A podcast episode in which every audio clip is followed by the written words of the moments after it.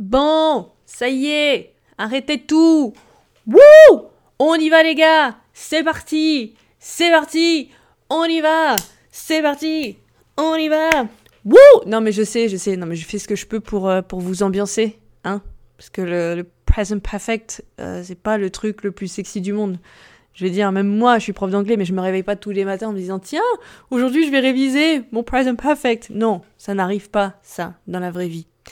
Mais néanmoins, c'est nécessaire et c'est bien pour ça que je fais ce podcast. Pourquoi c'est nécessaire? Parce que le present perfect, il est super, vachement, beaucoup, ultra utilisé en anglais et il a des valeurs très spécifiques.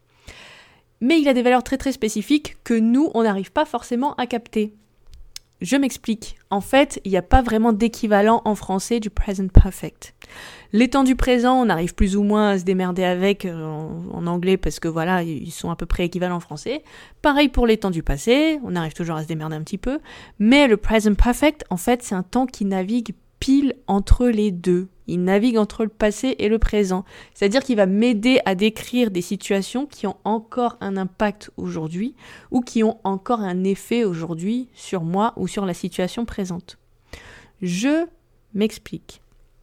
Je vais vous donner un exemple simple. Dans cet exemple, je vais juste changer le temps, enfin dans ces exemples du coup, je vais juste changer le temps de mon verbe. Dans un cas, je vais utiliser le verbe au passé, ce qu'on appelle le prétérit en anglais, je sais, encore un nom super sexy. Et dans le deuxième cas, je vais utiliser le present perfect. Dans les deux cas, je vais justement avoir deux cas parce que c'est dans deux situations différentes. Je décris deux réalités. Je vais donc vous donner comme phrase They never lived in a big city. Et la deuxième phrase They have never lived in a big city.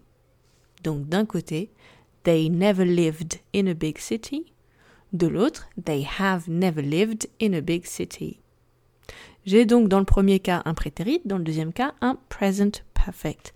La traduction grosso merdo de cette phrase, c'est ils n'ont ou elles n'ont, puisque they, ça peut être aussi bien masculin que féminin, c'est neutre. Ils n'ont jamais vécu dans une grosse ville, dans une grande ville. Oui, mais alors pourquoi j'ai deux façons différentes de le dire?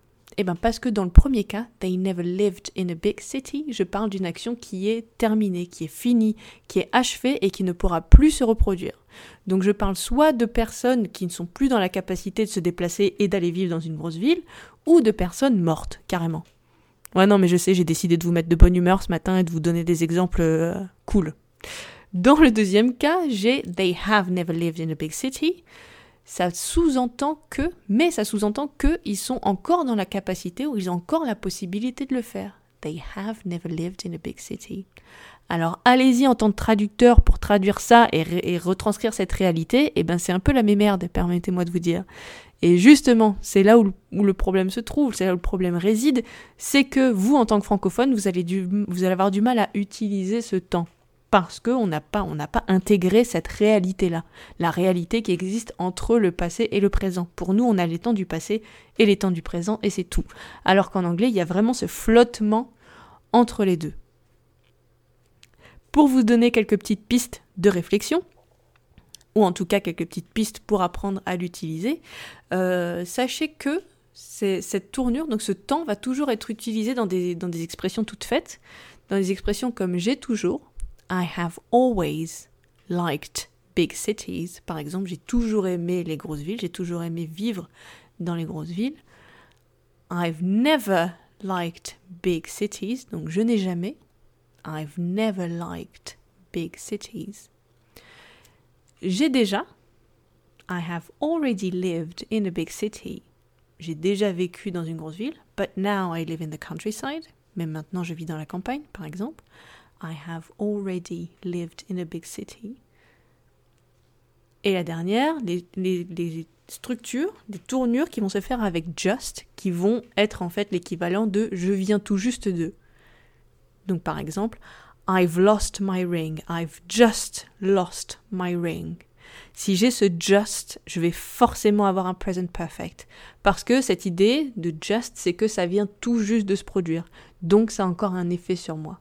I've just lost my ring. Contrairement à I lost my ring yesterday, j'ai perdu mon, ma bague hier. Et ça y est, l'action est finie et terminée. Alors que dans le deuxième cas, elle vient vraiment tout juste de se produire et je peux être en train de la chercher, par exemple. I've just lost my ring.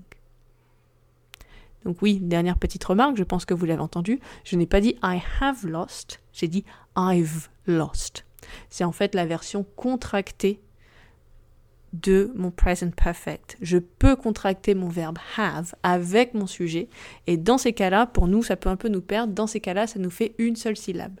Pour reprendre mes exemples du début, mon exemple du début plutôt, they have never lived in a big city. Si je le contracte, ça va devenir they've never lived in a big city. They've never lived in a big city. They've.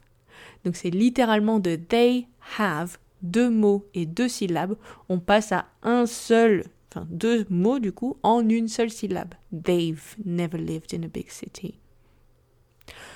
Voilà. Si vous voulez un peu plus de ressources, je vous invite à consulter comme d'hab ce que je vous envoie avec, avec des petits exercices pour pouvoir pratiquer.